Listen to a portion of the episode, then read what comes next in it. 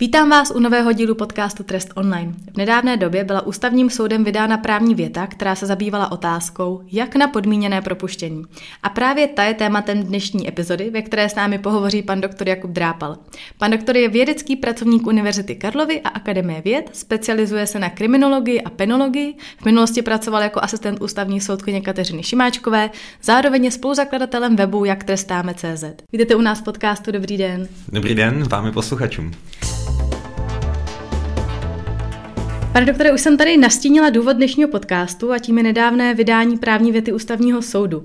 Celé rozhodnutí najdete spolu s podcastem na našem webu, nicméně mohl byste nám daný případ trošku představit, o co tam šlo a proč se právě ta otázka toho, jak na podmíněné propuštění stala klíčovou? Mhm.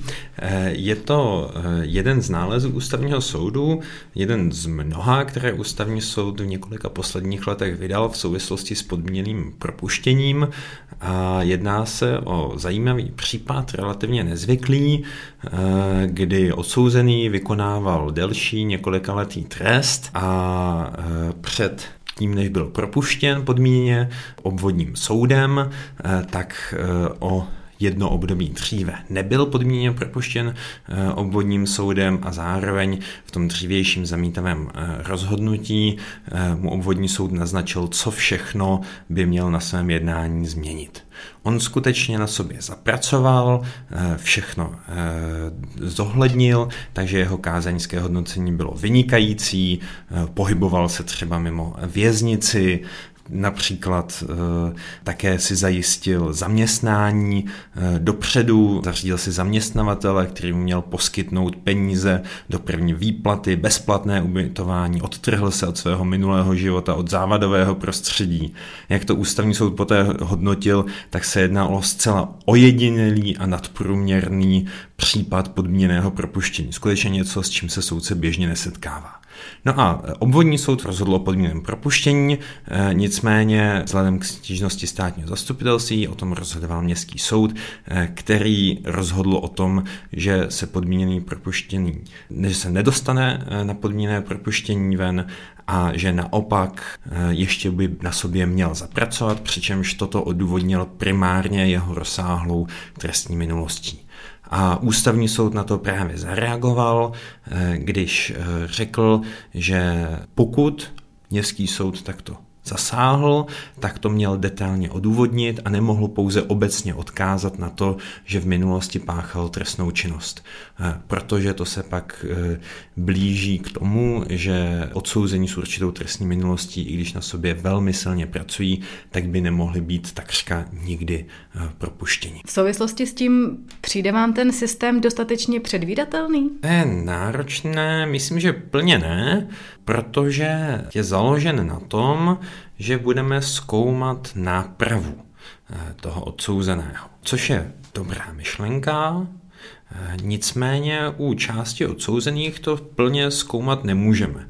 Eh, pokud část odsouzených vykonává relativně krátké tresty, třeba okolo jednoho roku, tak skutečně si myslíme, že někdo je schopen se napravit za několik měsíců, že je schopen tak zásadně změnit svoji životní trajektorii, že začne najednou rozhodovat, eh, že začne eh, činit v životě výrazná, výrazně jiná rozhodnutí, no tam to možná úplně není. Takže možná ten, ty principy, na kterých máme dneska vystavěné to podmíněné propuštění, tak nejsou úplně vhodné pro část vězeňské populace a naopak ta druhá část vězeňské populace, která často jsou právě recidivisté, kteří už opakovaně páchají trestnou činnost, tak oni můžou být zklamáni tím, že i když na sobě pracují jako tento zcela ojedinělý pachatel, tak následně je jim eh, podmíněné propuštění zamítnuto. Takže proto si myslím, že je podstatné, že ústavní soud zakročil a právě aby to bylo předvídatelné, tak eh, je potřeba, aby i to případné zamítavé rozhodnutí ten městský soud pořádně odůvodnil. A ono je možné, že to městský soud eh, skutečně na tom názoru se trvá že eh, přijde s takovými argumenty, že to bude odůvodněné, aby třeba ještě několik měsíců, ještě několik měsíců, že třeba to, to další, těch dalších šest měsíců, než bude moc opětovně požádat nebo už podat návrh, eh, tak pak eh, teprve bude propuštěn podmíněně. Pokud se nepletu, tak tam jsou ty principy pro to podmíněné propuštění tři. Přijde vám, že tyhle ty podmínky uh, stanovené zákonem jsou dostačující? Ta uh, nejnáročnější otázka, no tento nejnáročnější kritérium uh, je právě očekávání vedení řádného života. Takže to, že se ten pachatel napravil a že bude vést nový život. A to je relativně hodně obecné kritérium, takže pokud by ho někdo detailněji nespecifikoval, tak si myslím, že by to byl problém. Tak, jak ho ústavní soud upřesnil eh, ve velkém nálezu 2 US 428 18, tak v tu chvíli si myslím, že to je dostatečně ujasněné a tím, že na tento nález navázalo větší množství nálezů, tak se z těchto rozhodnutí, tak můžeme říct, že už se jedná o relativně silně ustálenou judikaturu, takže ty podmínky, tak jak jsou interpretované ústavním soudem, jsou dnes dostatečně jasnější, nicméně eh, na právnické fakultě Univerzitě Karlovy eh, jedna studentka, eh, se kterou jsem spolupracoval, na toto napsala diplomovou práci, kde zkoumala, jestli se obecné soudy řídily tím nálezem 428 eh, 18 a dvěmi nálezy, které následovaly velmi krátce potom právě na otázky podmíněného propuštění a zjistila, že rok poté soudy rozhodovaly takřka stejně jako těsně před vydáním tohoto nálezu.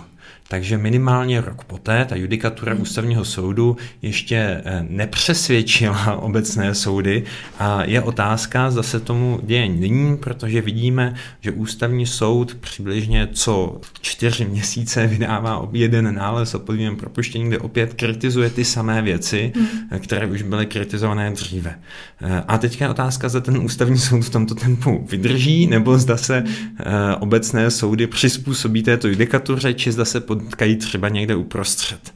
Ale opět eh, Ono je to i náročné, jak jsem zmínil, eh, na to tu nápravu reálně dokazovat. A zde bych ještě uvedl to, že soudcům není poskytována nějaká pomoc při předvídání nápravy, eh, takže nebo očekávání vedení reálného života, zjednodušme si to na to, že se nebude dál páchat trestná činnost, tak to je něco, co v zahraničí už relativně dlouho funguje, že existují programy, které ukazují, jak s jakou pravděpodobností daný daný odsouzený bude v určitém období páchat trestnou činnost. Myslím, že na tom, že, na, že Institut pro kriminologii a sociální prevenci eh, zvažuje práci na nějakém podobném programu, ale rozhodně ještě není eh, nasazený, takže to je trošku škoda, eh, že zase ten soudce nemá dostatek informací.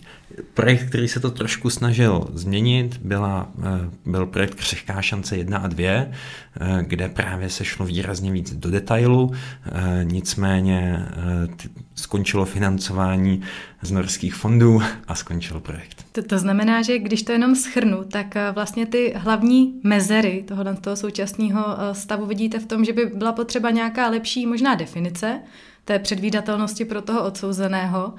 Potažmo nějaká pomoc těm soudům, která by jim třeba pomohla vyhodnotit, jestli tam je možná ta náprava a jak ten odsouzený si vlastně vede? Mhm, myslím, že jedna z těch otázek je to, eh, že by se mělo soudcům dávat, poskytovat více informací o tom v jasnější podobě.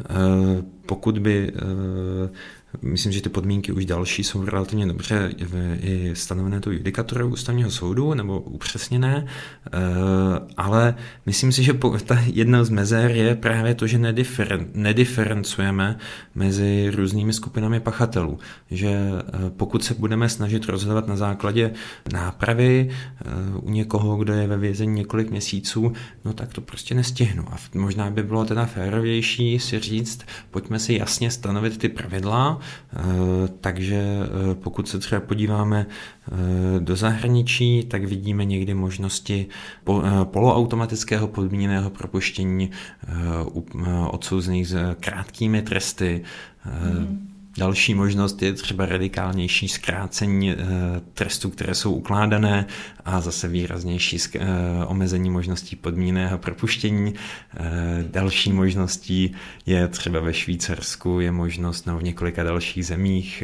v Nizozemí, ve Švédsku ukládat částečně odložené tresty odnětí svobody, takže ten soudce už dopředu rozhoduje, jaká část toho trestu bude vykonávána ve vězení a jaká část pak na svobodě. Takže těchto konceptů je hodně, mnoho z nich má spolu spojené různé problémy, stejně jako ten náš, který máme teď. Je nějaký systém v zahraničí, od kterého bychom se opravdu mohli inspirovat? Že vám přijde, že tam to funguje, takhle by to mohlo být? Myslím, že i v zahraničí o tom víme strašně málo. Mm. Že stejně tak, jako víme málo o našem systému, jak to reálně funguje, na, č- na základě čeho soudci rozhodují a proč, uh, tak stejně málo víme třeba o belgickém systému, který má, pokud se nemýlím, tu možnost poloautomatického uh, propuštění. Takže se neopovážím říct, že víme, že nějaký systém to má lepší, nicméně myslím si, že teoreticky třeba právě ta Belgie by v určitým, v určitém způsobem mohla být inspirací. Hmm.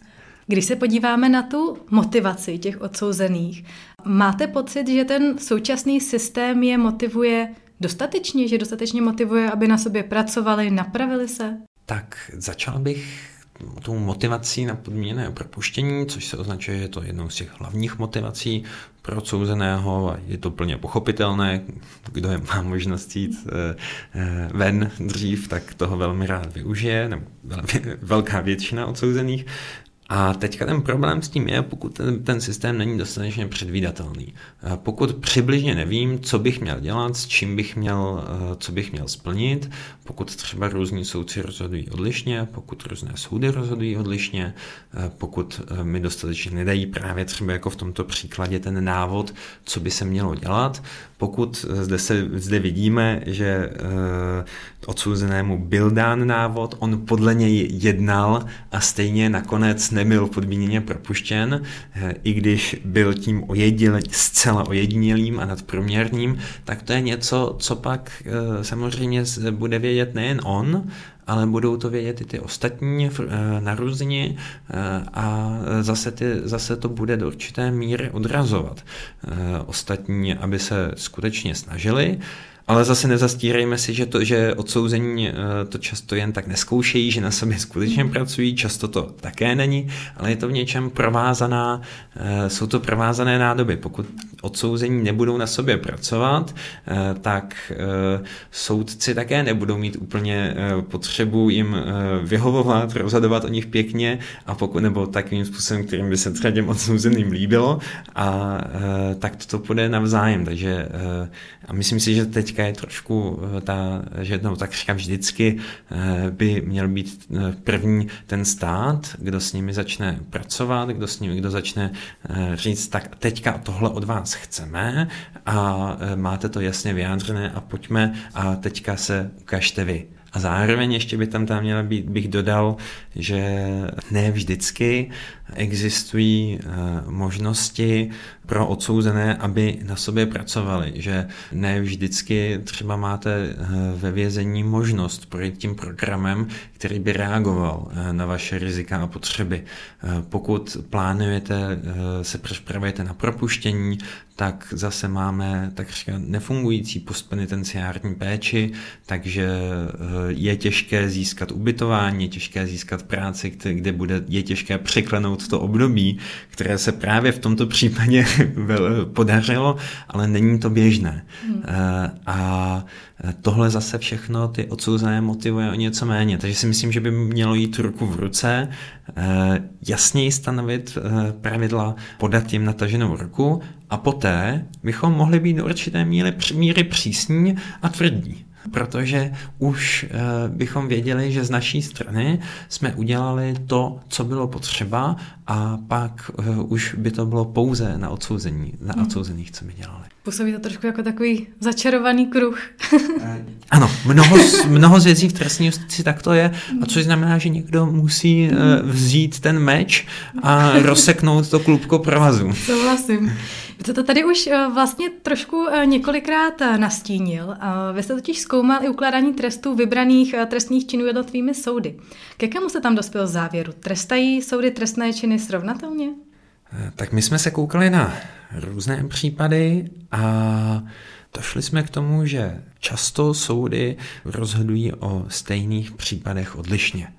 Podívali jsme se třeba na to, když jsou případy náhodně přiřazovány jednotlivým soudcům nebo kvazináhodně jednotlivým soudcům v rámci specializace.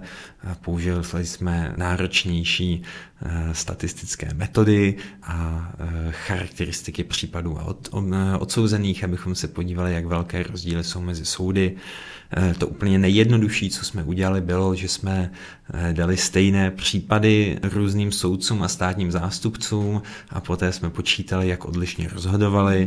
Pak jsme třeba dali eh, stejné případy nebo velmi podobné případy, které se lišily v nějaké drobnosti různým náhodně různým skupinám soudců a státních zástupců a pak jsme koukali na to, jak velkou roli hrála, hrála třeba drobná změna ve výši škody, když se tím eh, ale následně eh, to jednání přehouplo z jednoho odstavce do druhého. Eh, takže těch možností, jak to zkoumat, je spousta, spoustu z nich jsme udělali a v zásadě takřka všechny nám ukazují na to, že ty rozdíly mezi soudci jsou a že jsou významné. Mm-hmm. A stejně třeba i v té diplomové práci na podmíněné propuštění, kterou jsem zmiňoval, tak také bylo, také bylo dojít k závěru, že v případech, které byly velmi podobné, tak jeden byl podmíněně propuštěn a druhý nikoliv. Hmm. Čím to podle vás je? Mnoho z toho je způsobeno, že tím, že dáváme soudcům vysokou míru diskrece, uvážení, bez toho, abychom jim dali dostatečné množství vodítek. A e, možná pro ty posluchače, kteří si myslí teďka, tak je musím, tak on chce omezit diskreci soudců, on chce zavést počítačové rozhodování, tak já to rovnou dopředu takhle říkám, že ne, že určitě ne, ale že e, bychom dneska měli mít jasnější principy, na základě kterých tresty ukládáme. Eh, měli bychom třeba mít eh, jasnější, eh, jak moc velkou takzvaně slevu dáme za to, když obviněný uzavře dohodu o vně trestu v různých typech případů, o tom, jak posuzovat různé typy trestní minulosti a tak dále. Tohle všechno je něco, co bychom měli mít stanovené, co by měla rozebrat jak akademie, jak by to měli rozebírat odvolací, případně dovolací eh, soud, by třeba měly být připravené nějaké, pří, nějaké eh, referenční případy a tresty eh, dalšími institucemi v České republice, ale nic z toho nemáme. Takže soudci dneska dáváme ohromnou možnost, aby uh, ukládal tresty, které mu přijdou vhodné, ale neříkáme mu, jak se uvnitř té široké diskrece pohybovat. Hmm. Uh, nebo, mu ty, uh, nebo mu dáváme ty instrukce velmi, velmi nejasné. Hmm. Takže to si myslím, že to je, co právě stojí za tím, že soudci od, rozhodují odlišně. Ještě se teda vrátím k tomu výzkumu a dalo by se třeba říct, kde byla největší rozdílnost mezi těma soudy? Eh, tam těch rozdílů je mnoho, eh, takže eh, tam určitě jsou rozdíly jak mezi soudy, mm-hmm. tak jsou rozdíly mezi soudci mm-hmm. a velmi pravděpodobně i bude rozdíl mezi jedním soudcem v průběhu několika třeba dní. Soud, výzkumníci z Izraele takhle provedli velmi známou studii o tom, kde ukázali, že eh, když soudce rozhoduje o podmíněném propuštění, eh, tak eh, pokud je odpočinutý a najezený, tak propustí 65% odsouzených. Když už je hodně unavený a nenajezený, tak nepropustí takřka nikoho. A to jsou ti samí soudci. Izraeli, tak jak byl nastaven ten systém, že hmm. soudci rozhodli, myslím, čtyři hodiny v kuse, hmm. ale zase možná to řešení je teda nemít takové to styly jednání hmm. a mít to trošku více eh, strukturované a reagovat na to, že soudci jsou jako každý z nás lidi a že jednají v mnohem stejně jako každý z nás. Eh, ale abychom dokázali identifikovat Eh, kde v tom systému je úplně nejvíc rozdíl, jestli je to na úrovni soudů, soudců, uvnitř jednoho soudce, na, na tož odvolacích soudů, tak tak daleko hmm. ještě nejsme. Vy jste dělal výzkum i právě na ty různé vlivy, které třeba ovlivňují to ukládání trestů, ať je to výše trestu, druh trestu. Je tam i něco jiného, třeba kromě toho, že přesně ten soudce už je vyčerpaný, už je hladový, už nemá úplně tu náladu, že třeba to ovlivní to, jak se v závěru rozhoduje? Těch uh, aspektů je tam určitě několik takových, že soudce neuvažuje jenom o tom, co je napsáno v obecné části trestního zákonníku, o principech ukládání trestů, ale samozřejmě třeba přemýšlí o tom, jak rychle musí vyřídit jednotlivé případy, takže ho tlačí rychlost, takže jsme třeba v nějakých výzkumech ukázali, že soudci jsou ochotní rozhodovat více trestním příkazem, takže s jednodušenou procedurou a výměnou za to ukládat méně nepodmíněných trestů, protože trestním příkazem nelze uložit nepodmíněný trest. Podobně soudci eh, dávali třeba anekdotální evidenci o tom, že dokud byly vykonávací řízení u alternativních trestů jednodušší, tak byli ochotní je spíš ukládat, ale jakmile se stížilo eh, rozhodování o výkonu peněžitého trestu, nebo jakmile se třeba stížila možnost uložit trest obecně prospěšných prací, tak najednou ty tresty začaly ukládat méně. Eh, takže určitě třeba tento proces si myslím, že hraje velkou roli a že eh, když píšeme zákony, tak bychom měli přemýšlet o tom, eh, jakým směrem toho, kdo, o nich, eh, toho, kdo podle nich jedná, nasměrováváme a aby i ty nejjednodušší cesty, jak projít systémem, byly ty, které skutečně chceme aby se jimi hmm. procházelo. A to si myslím, že třeba dneska tak úplně není. Ještě na závěr taková otázka, která už je trošku mimo tohle, ale jak vnímáte ukládání trestů pro prvotrestané? V kriminologické literatuře je velká bouřlivá debata, jak by se měli trestat pachatelé s různou trestní minulostí. A existuje spíše malá skupina těch, kteří říkají, že k trestní minulosti by se nemělo přihlížet vůbec, že by se mělo, měla zohledňovat pouze závažnost trestné činnosti. Ostatní říkají, že eh, by se to nějakým způsobem zohledňovat mělo, zejména třeba proto, že každý se velmi jednoduše můžeme dopustit nějakého trestného činu, že můžeme uklouznout, eh, eh, že se nám něco může stát a že by tam mělo být tedy určité beneficium pro toho prvopachatele, ale zároveň by nemělo být tak velké, aby ta trestní minulost nezačala hrát větší roli než závažnost trestné činnosti. Protože dnešní systém máme vystavený na tom, že trestáme za trestný čin a nikoli za to, jak ošklivou osobou jste třeba. A tudíž eh, ten trestný čin eh, by měl hrát tu největší roli a jakmile by trestní minulost, eh, takže si to můžeme představit tak, že stejný trestný čin spáchá prvopachatel a ohromný recidivista, tak ten trest uložený těmto dvou by eh, neměl být více jak dvojnásobný. Ten rozdíl, ten recidivista by neměl dostat více jak dvojnásobný rozdíl než ten prvopachatel. A toho buď to můžeme docílit tak, že budeme ukládat delší tresty prvopachatelům nebo kratší tresty recidivistům a e, já si myslím, že třeba dnes jsou recidivisté trestáni příliš, takže že by bylo vhodné ukládat nižší tresty recidivistům, ale zároveň třeba vidíme, že v některých případech i těm prvopachatelům, kteří se dopustí relativně závažné trestné činnosti, tak jsou uložené tresty, které třeba tou závažností to neodrážejí. Takže možná i v některých případech by bylo na místě ukládat trošku přísnější tresty i dnes prvopachatelům. Ale obecně si myslím, že bychom ty nůžky mezi trestáním těchto dvou skupin spíše měli zužovat. Moc děkuji za odpovědi, to je za mne z otázek všechno. Moc děkuji za zajímavý rozhovor, názory a výzkumy, výsledky z výzkumu. Děkuji moc za pozvání a pokud by čtenáře ty výzkumy zajímaly, tak většina z článků je dostupná online. Děkuji. Naschledanou. Naschledanou.